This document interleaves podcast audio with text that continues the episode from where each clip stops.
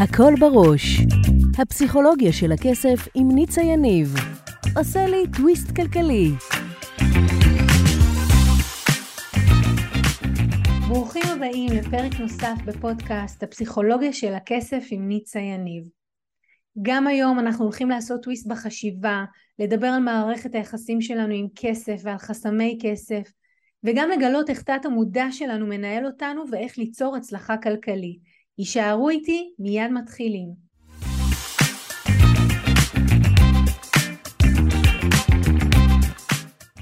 והפעם אני הולכת להקדיש את התוכנית הקרובה למטפלים ולמאמנים. ואנחנו הולכים לדבר על מהם חסמי הכסף שיש למטפלים ומאמנים ואיך קורה שאנשים שבאמת יש להם שליחות ועוזרים לאנשים לשנות את החיים שלהם לא חיים ולא מרוויחים כפי שהם היו רוצים. אז כל זה והרבה יותר מזה אנחנו הולכים לדבר עליו בדקות הקרובות.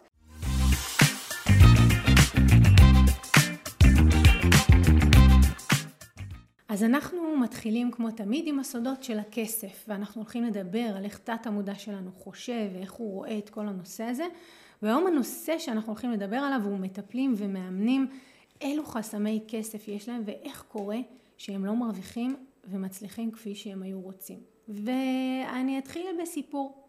אני התחלתי את הדרך שלי כמטפלת לפני כמעט שני עשורים וכמו כל מטפלת נכנסתי לזה אחרי הלימודים שעשיתי וכשהתחלתי, התחלתי אז עוד כשחוזרים אחורה בזמן אה, זמן או כמה זמן, שעה היה בסדר גודל של 180 שקלים לשעה וממש התחלתי את הדרך עם המחירים האלה וגם ועל אף מה שגביתי הרגשתי מאוד בחרדת קודש שאני עושה את הדבר הנכון ומי אני בכלל שאני יכולה לבקש את הסכום הזה ואיך אני יכולה להרגיש בנוח לדבר ולבקש אותו. ואחד הדברים שלמדתי לאורך הדרך ואני רואה את זה כשאני עובדת עם לקוחות זה שבאמת מאמנים ומטפלים כמו שאני קוראת לזה מחזיקים את הנשמה של האדם שמולם מערסלים אותה ועוזרים לאנשים לבוא, להגיע, לשתף את הכאב, אה, אני קוראת לזה לאוורר את הכביסה המלוכלכת, להוציא את כל הדברים שמעיקים ומכבידים עליהם ולעזור להם לעשות סדר בדברים.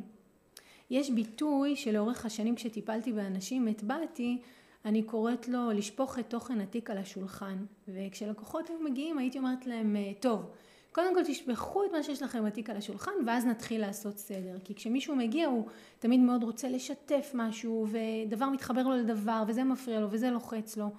והמטפל או המאמן מקשיבים קשב רב, שמים לב גם למה שהוא לא אומר, גם לניואנסים ומכוונים אותו, עוזרים לו, אה, נותנים לו כלים להגיע מהמקום שהוא נמצא למקום שהוא רוצה להיות בו. ואני מאמינה שככל שהעולם הזה הולך ומתפתח ויש יותר, אמ, אני אקרא לזה יותר אי ודאות, כן? תקופת הקורונה ותקופת הקורונה השאירה את כולנו, את כולנו עמומים ויותר שינויים, אנשים ממש משנים את העיסוק שלהם, אנשים מתפטרים מעבודות, עוברים לעבודות חדשות, יש אחוז גבוה של גירושין, כל האנשים האלה, כולנו, כשאנחנו נמצאים בצומת, אנחנו צריכים מישהו שילווה אותנו. וזה התפקיד של מאמנים ומטפלים. ואחד הדברים שראיתי וגיליתי לאורך הדרך זה שתמיד בחייו של מאמן או מטפל מגיע הרגע שהוא מגיע אליי והוא אומר לי תקשיבי אני כשהוא הגיע אליי הוא היה שבור הוא היה מרוסק הוא לא ידע לאן הוא הולך. ותראי איפה הוא היום איך הוא מצליח איך עובד לו. ואני עזרתי לו להגיע לשם. אז איך קורה שאני לא מצליח להרוויח או אני לא מצליח כמו שהייתי רוצה, ואיך קורה שאני צריך לצאת ולהסביר מה אני עושה כדי שיבואו לקוחות. הם לא אמורים פשוט להגיע וזהו. והיום אני רוצה להקדיש את המפגש שלנו לחסמי הכסף הספציפיים למאמנים ולמטפלים, ואני אגיד כבר שעבדתי עם כל כך הרבה סוגים של בעלי עסקים, ברמה הכי בסיסית אני אגיד שהחל מסופר סתם ועד מגדל קנאביס לצרכים רפואיים עשיתי את כל הטווח הייתי בכל המקצועות גם כאלה שיש להם חנויות וגם כאלה שהם מעבירים ידע ותוכן הכל. כמעט. קבלנים הכל הכל הכל באמת. ולכל עולם תוכן יש חסמים שמאפיינים אותו. לכל עולם תוכן יש אתגרים ולא סתם אנחנו בוחרים לעבוד בעולם תוכן מסוים כי יש לנו חסמים מסוימים וילדות מסוימת שמביאה אותנו להתעסק בדבר הזה. למשל, אני אגיד רגע אחרת, הכאב הכי גדול שלנו הופך להיות העיסוק שלנו. וגם אם אתם אומרים לי אוי ניצה באמת זה לא ככה. אני אומרת לכם זה ככה מעבודה עם אלפי בעלי עסקים. למשל אנשים שעוסקים בנדל"ן יש להם אישו עם בית או שהיה להם ענייני בית בילדות, או, ש... או הבית הפיזי, ממש איפה שהם גרו, או ענייני בית עם המשפחה. אמ, מעצבות פנים, יש להם עניין עם כל הנושא של הרמוניה וגם הנושא של בית. זאת אומרת, אני היום יכולה לומר בצורה די ודאית מתשאולים של אלפי עסקים, מה מביא מישהו לעסוק בתחום שלו, הזוי או מוזר ככל שיהיה, כי אני גם פגשתי אנשים שלמשל העיסוק שלהם זה להיות שדכן בין משקיע לבין קונה פוטנציאלי. כן, יש גם אנשים שעושים את זה. אז כל אחד מגיע לעיסוק שלו, שאגב, אחת מהסיבות שהם הגיעו לעשות את זה זה כי כילדים הם טיווחו בין אימא לאבא, אבא ואימא היו בריבים הרבה פעמים או לא הסתדרו, והם היו. פינג פונג שרץ אימא להסביר לה מה אבא ולאבא להסביר מה אימא רוצה וגם היום הם מתווכים בין נקרא להם גם בין שני קצוות והם בעצם מתפרנסים מזה. אז העיסוק שלנו קשור לכאב הילדי שלנו ואיך שהתגלגלנו ואפילו שאומרים כן זה לא בדיוק זה הוא שם בשביל הכסף. אף אחד לא עושה זה משפט חזק ואני אחזור עליו שוב מה שהוא עושה לאורך זמן, בדגש על לאורך זמן, כי זה עושה הרבה כסף, אף אחד. ולא משנה כמה הכסף טוב, אנחנו לא נקום בבוקר כל בוקר ונתמודד עם הקשיים שהתחום שלנו והמקצוע שלנו מזמן לפתחנו, והרבה פעמים זה לא רק תחרות, אבל גם התחרות יש לה הרבה מקום, אלא אם זה באמת יהיה משהו פנימי בתוכנו שגורם לנו להרגיש שזה המקום שלנו וזאת התרומה שלנו בעולם או כמו שקוראים לזה ביהדות זאת השליחות שלנו. ויש הרבה שליחים ושליחים טובים ובעולם הזה של uh, טיפול ואימון כל הזמן מתווספים שליחים חדשים שרוצים לעזור לאנשים ולהיטיב איתם ולקחת אותם, אני קוראת לזה מנקודה A לנקודה B ולהגיע למה שהם רוצים. אז זה דברים שככה חשוב לי לגעת בהם. אמ, אני כן אגיד את הדבר הבא, מטפלים ומאמנים, אחד הדברים שהכי מתסכלים אותם זה שהם מגשימי חלומות. הלקוח בא והוא אומר להם אני רוצה להצליח, אני רוצה להרוויח יותר, אני רוצה כל אחד והרצון שלו והם ממש בונים להם דרך ועוברים איתם את החסמים ומגיעים איתם בסוף, לפעמים הלקוח עוזב באמצע וממשיך עם מטפל אחר אבל זה הכיוון הכללי לאן שהם רוצים להגיע. ולכן אחד התסכולים הכי גדולים שלהם זה שהם עצמם לא חיים את מה שהם מביאים את הלקוחות שלהם לחיות. וזה לופ רע. למה זה לופ רע? אני רגע אדבר על זה. כי למשל אני מאמנת שמתמחה עוזרת ללקוחות שלה להצליח, היא אומרת לי ניצה, אני מובילה אותם להצלחה, אבל אני יודעת עם עצמי שאני לא מצליחה כמו שאני אמורה להיות מצליחה כשאני מובילה אותם. או מישהי אומרת לי אני רוצה להיות דיאטנית אבל אני עם משקל עודף. מה אני אדבר עם אנשים על איך להוריד משקל עודף כשאני עצמי עם משקל עודף? ואני רוצה להתחיל את השידור היום והסוד הכי גדול הוא שתודעתית שאני רוצה שתבינו ותצאו איתו הוא הסוד הבא. כל אחד מאיתנו הוא שליח או העיסוק שלו הוא הדבר שגם אם לא משלמים לו עליו שקל, הוא מתעסק בו וזה מעסיק אותו כל היום. ואני אומרת, אני רגע אחזור לדוגמאות שנתתי.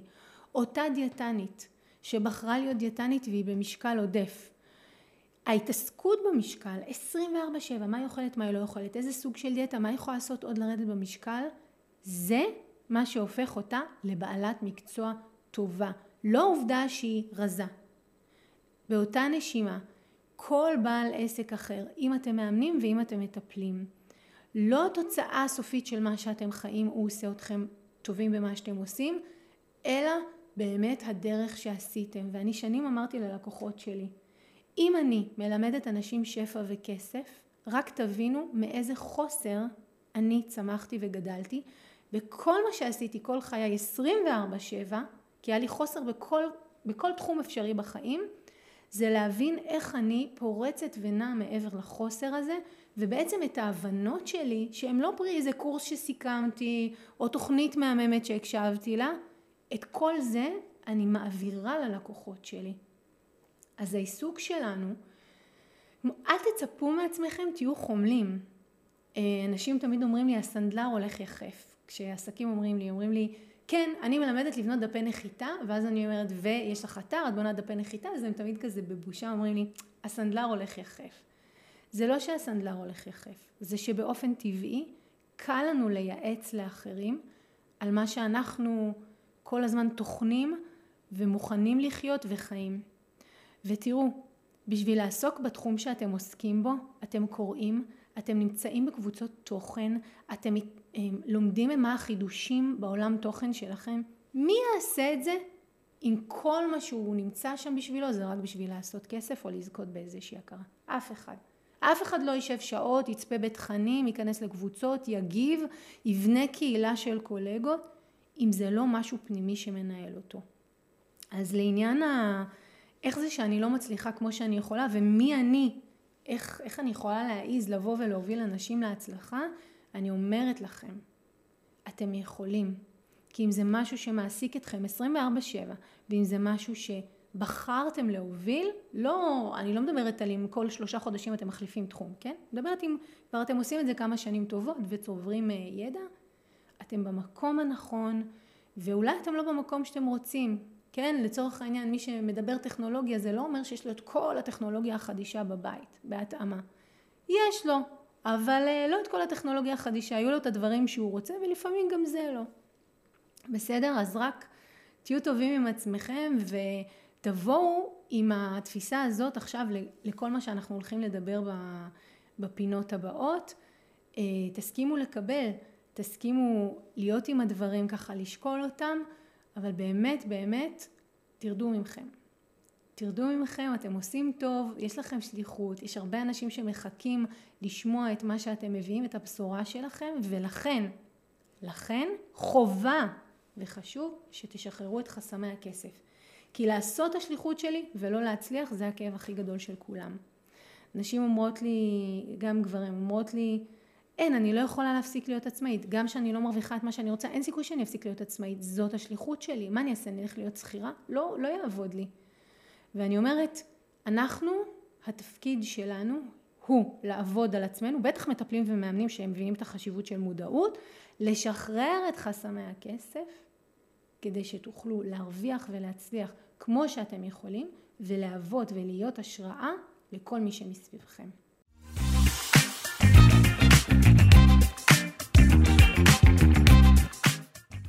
אז החסם כסף הראשון שאני רוצה לגעת בו, שגורם למטפלים ולמאמנים להרוויח ולהצליח פחות, הוא תקופת ההכשרה שלהם. אני אסביר ואני ממש אתאר את הלופ הזה, איך הוא עובד.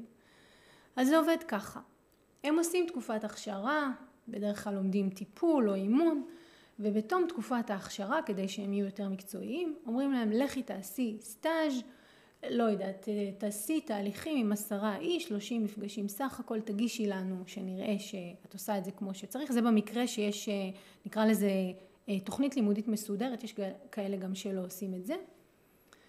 ו... ואז הם יוצאים לעולם, הם לוקחים בדרך כלל חברים, אה, אנשים יותר קרובים, כי יש חוסר ביטחון ואתה אומר לעצמך רק עכשיו התחלתי ומה כבר אני יודע. ואז הם נכנסים למשבצת הזאת, מקבצים סביבם כמה חברים, כמה אנשים שהם רוצים לעזור להם, ובעצם מציעים להם לבוא, לעבור אצלהם תהליך. ובגלל שאין להם ניסיון, הם או לא מתמחרים בכלל את המפגשים האלה, או שהם מתמחרים את המפגשים האלה במחיר ממש ממש בסיסי. זה נע מ... אה, טוב, פשוט תזמיני אותי לקפה ועוגה והכל בסדר.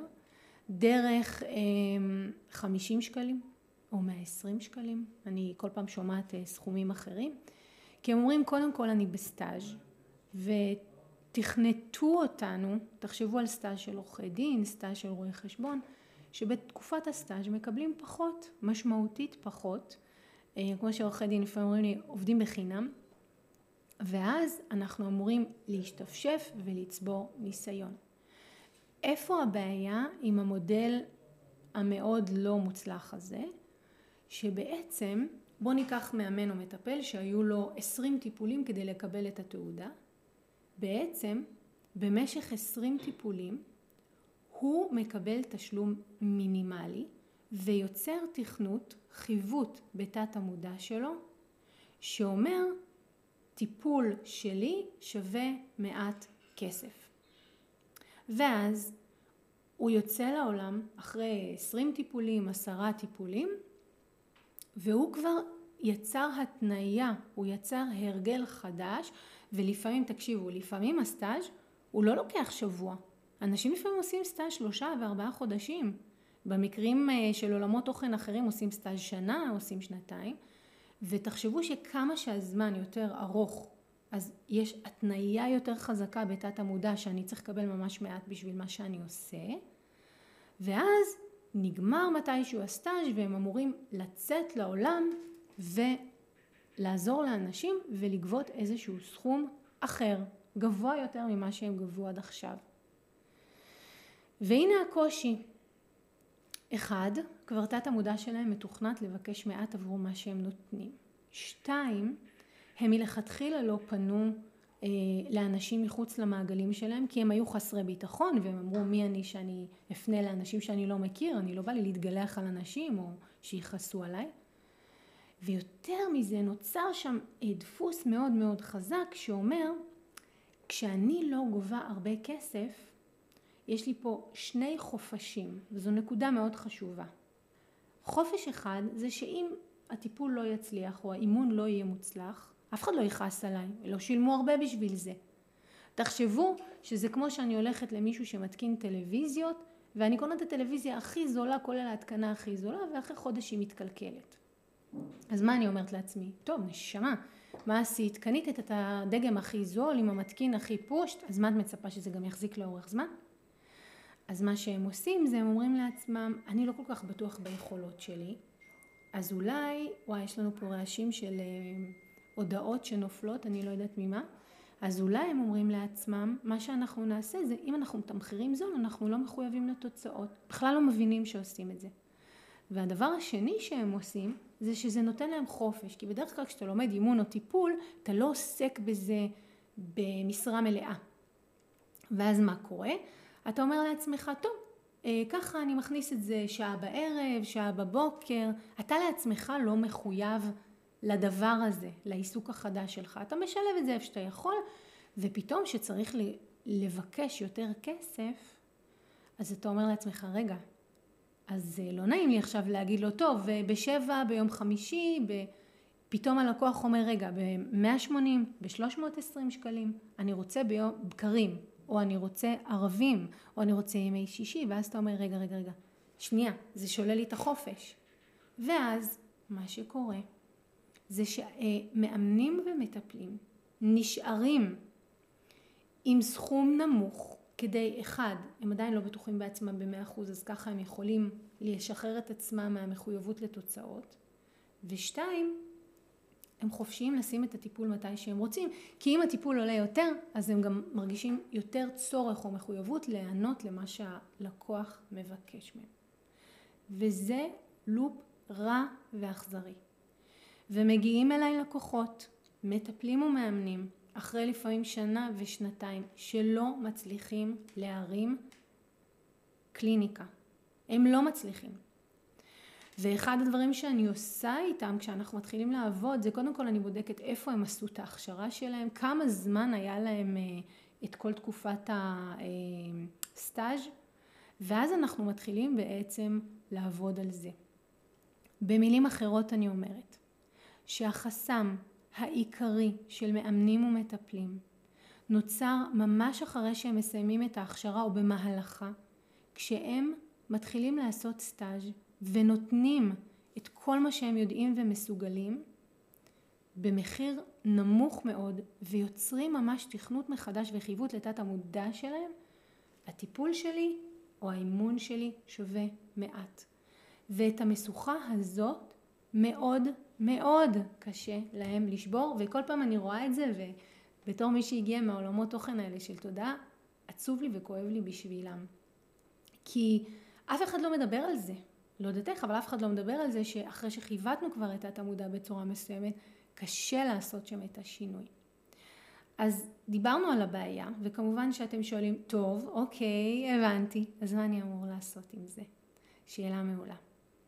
אז הדבר הראשון שאנחנו רוצים תמיד, זה קודם כל להבין, להבין מה קורה בתודעה שלנו, להבין מה מנהל אותנו מבפנים, להבין את כל ה... אני קוראת להם השטחים המתים האפורים האלה, שאף אחד לא מדבר עליהם, ואלה באמת מנהלים את האופן שבו אנחנו מבקשים תשלום מהלקוחות. דבר שני שאני רוצה להגיד לכם, במסגרת אז מה עושים, זה את הדבר הבא.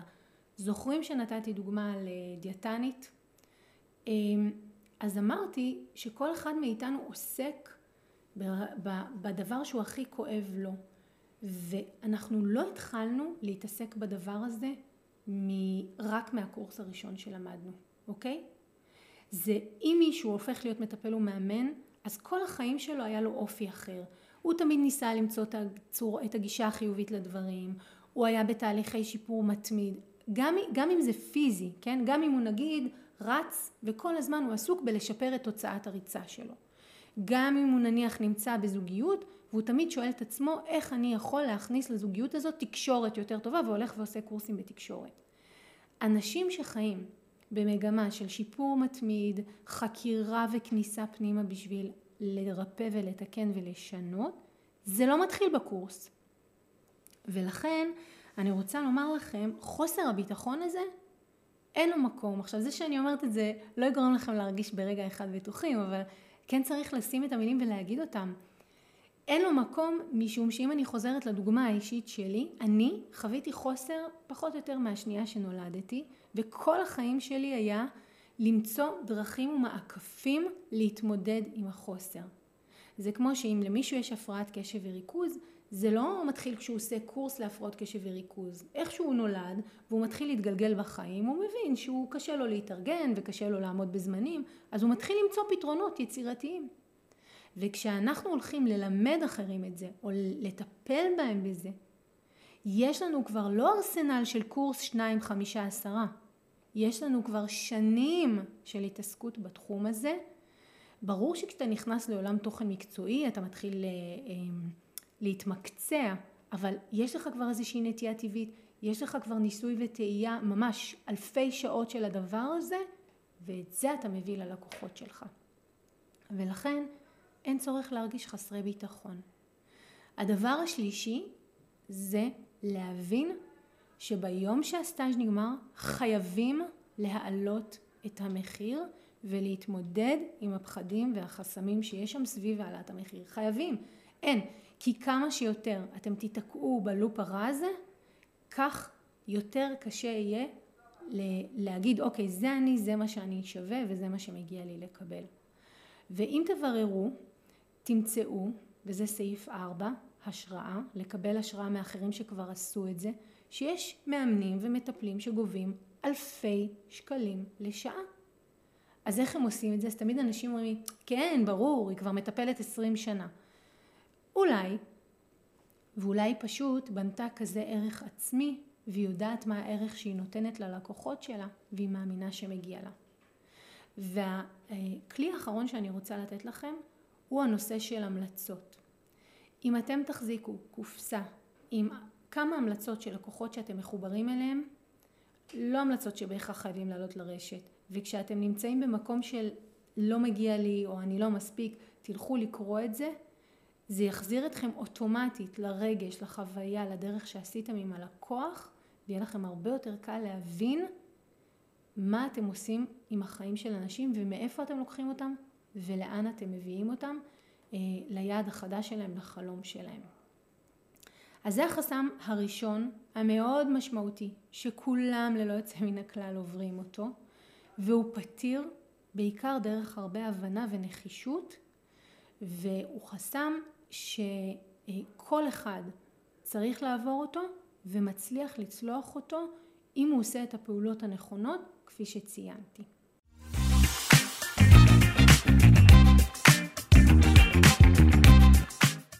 אנחנו עם חסם כסף, נוס, כסף נוסף, גם קסם, שמאוד אה, ספציפי למאמנים ולמטפלים, ואני רוצה לדבר על הנושא של פחד להעמיד ציפיות ולהגדיר גבולות כחסם שמונע מעצמאים שהם מטפלים או מאמנים להרוויח ולהצליח כמו שהם יכולים.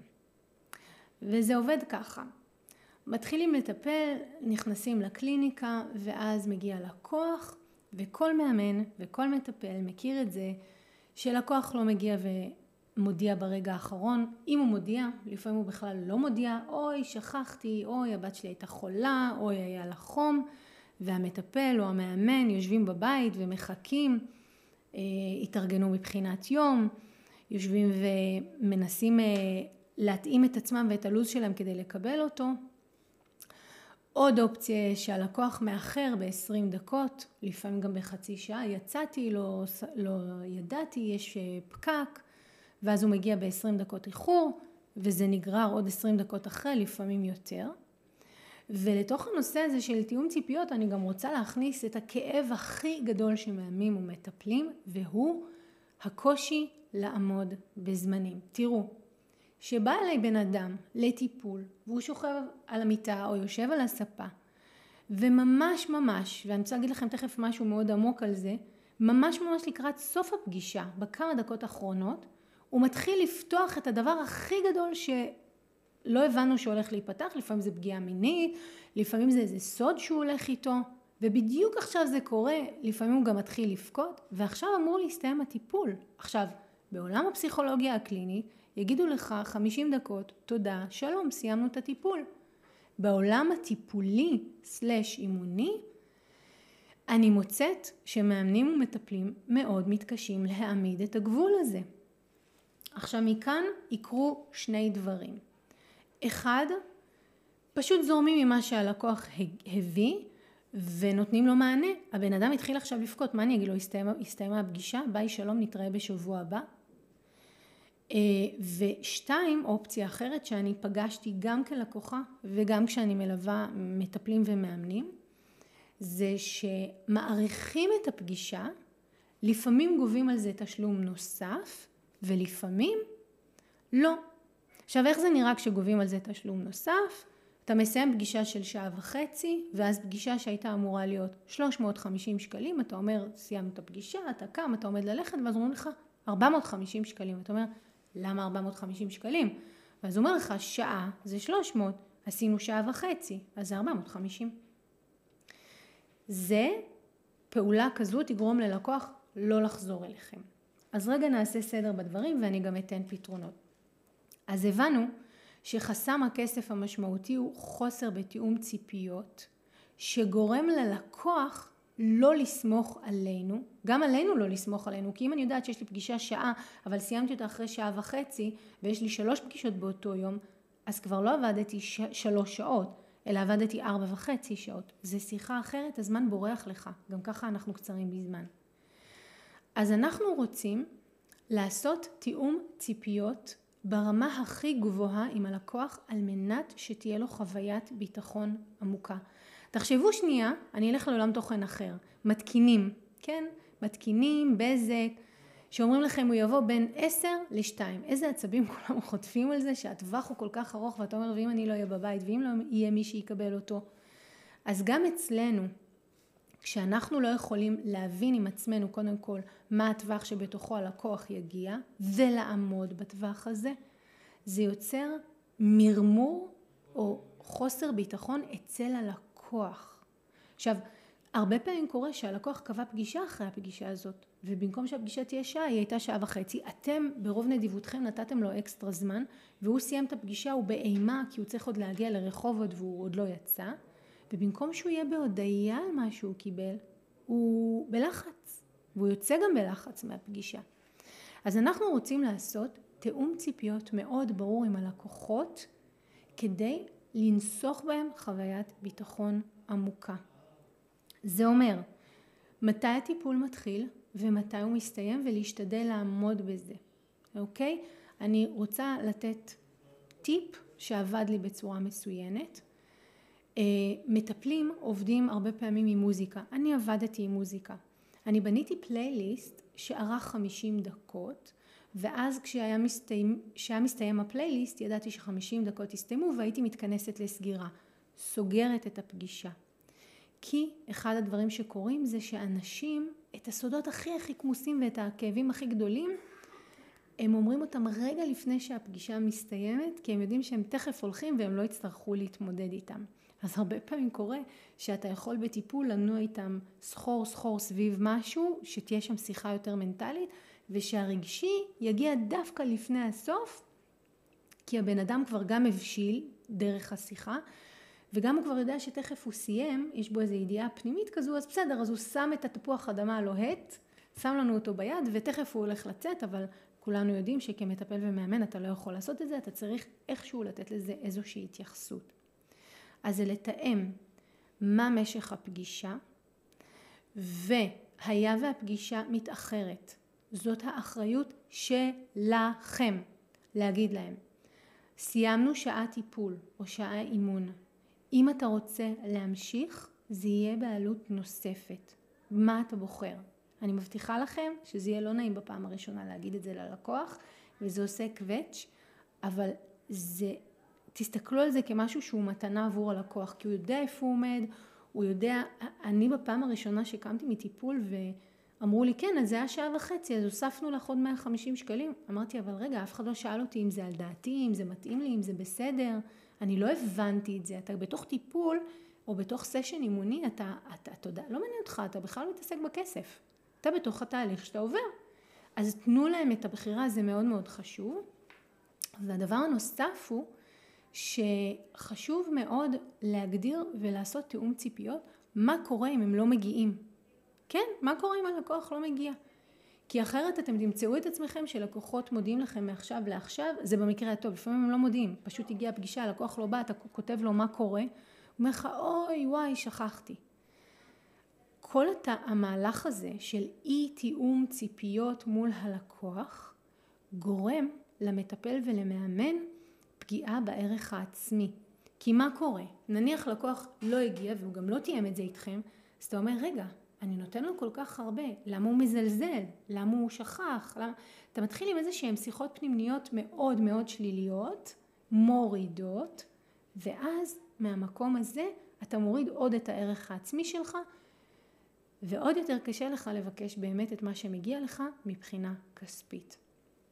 ולכן חסם מספר 2 הוא אה, חוסר או אי תיאום ציפיות עם הלקוח בצורה ברורה.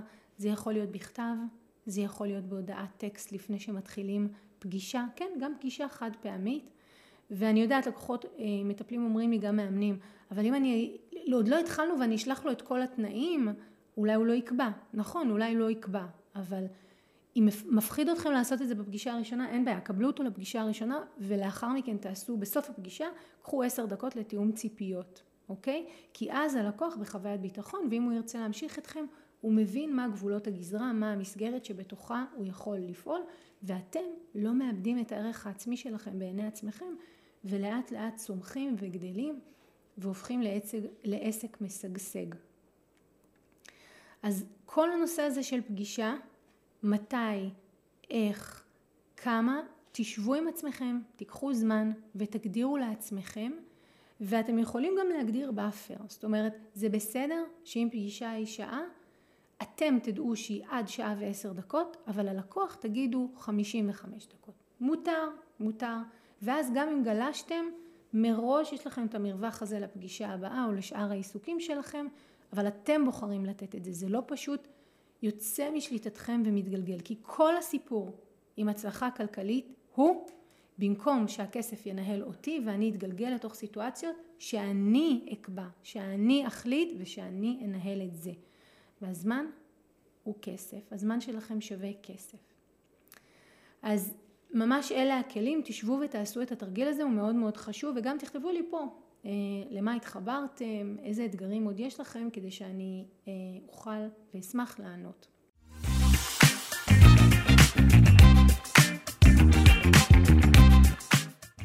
אז אנחנו אה, מתקרבים לסיום התוכנית שלנו היום.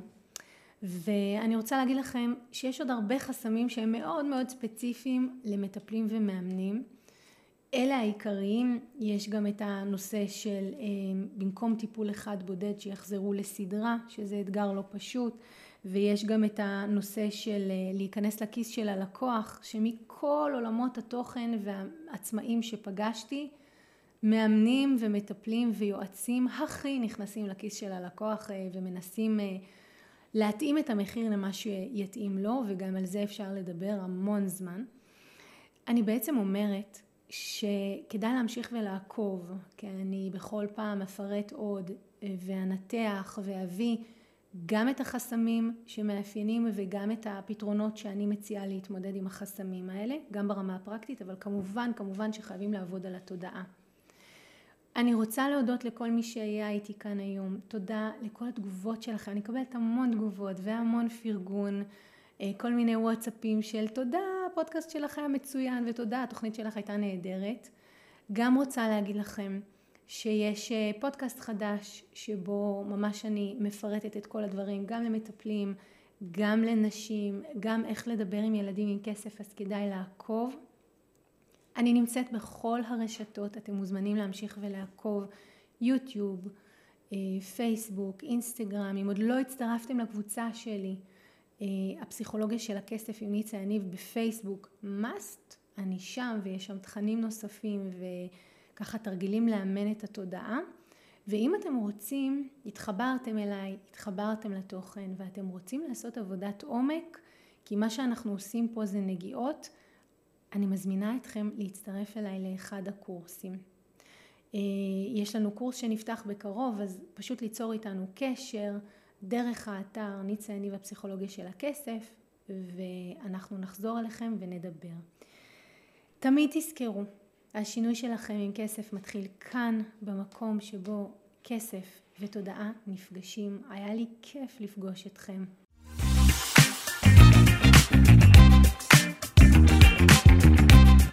אם אהבתם את הפרק, שתפו אותי למה התחברתם, ממש מעניין אותי לשמוע. אם בא לכם ללמוד עוד על הפסיכולוגיה של הכסף, הנה המקומות שאתם יכולים להתחיל בהם. באתר ניצayניב.com תוכלו להזין לתוכנית הרדיו השבועית שלי שנקראת הכל בראש, וגם להצטרף לקבוצת הפייסבוק שלי, הפסיכולוגיה של הכסף עם ניצה יניב. אם אתם עדיין לא עוקבים אחריי בפייסבוק, באינסטגרם או ביוטיוב, זה בדיוק הזמן לעשות את זה.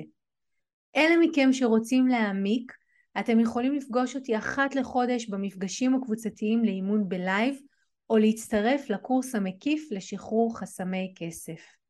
תמיד תזכרו, השינוי שלכם עם כסף מתחיל כאן, במקום שבו כסף ותודעה נפגשים. ניפגש בפרק הבא.